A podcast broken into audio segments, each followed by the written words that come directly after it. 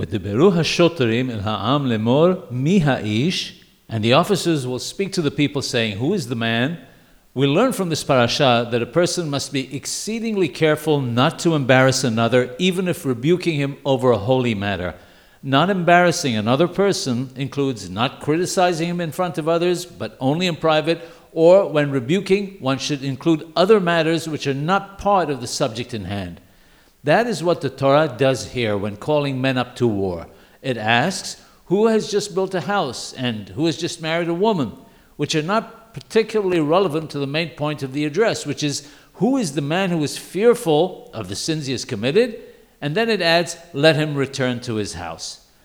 Since the Torah includes all manner of people who are exempt from serving, the one who returns to his home on account of his sins is not embarrassed, because people may feel that he's returning on account of one of the other reasons.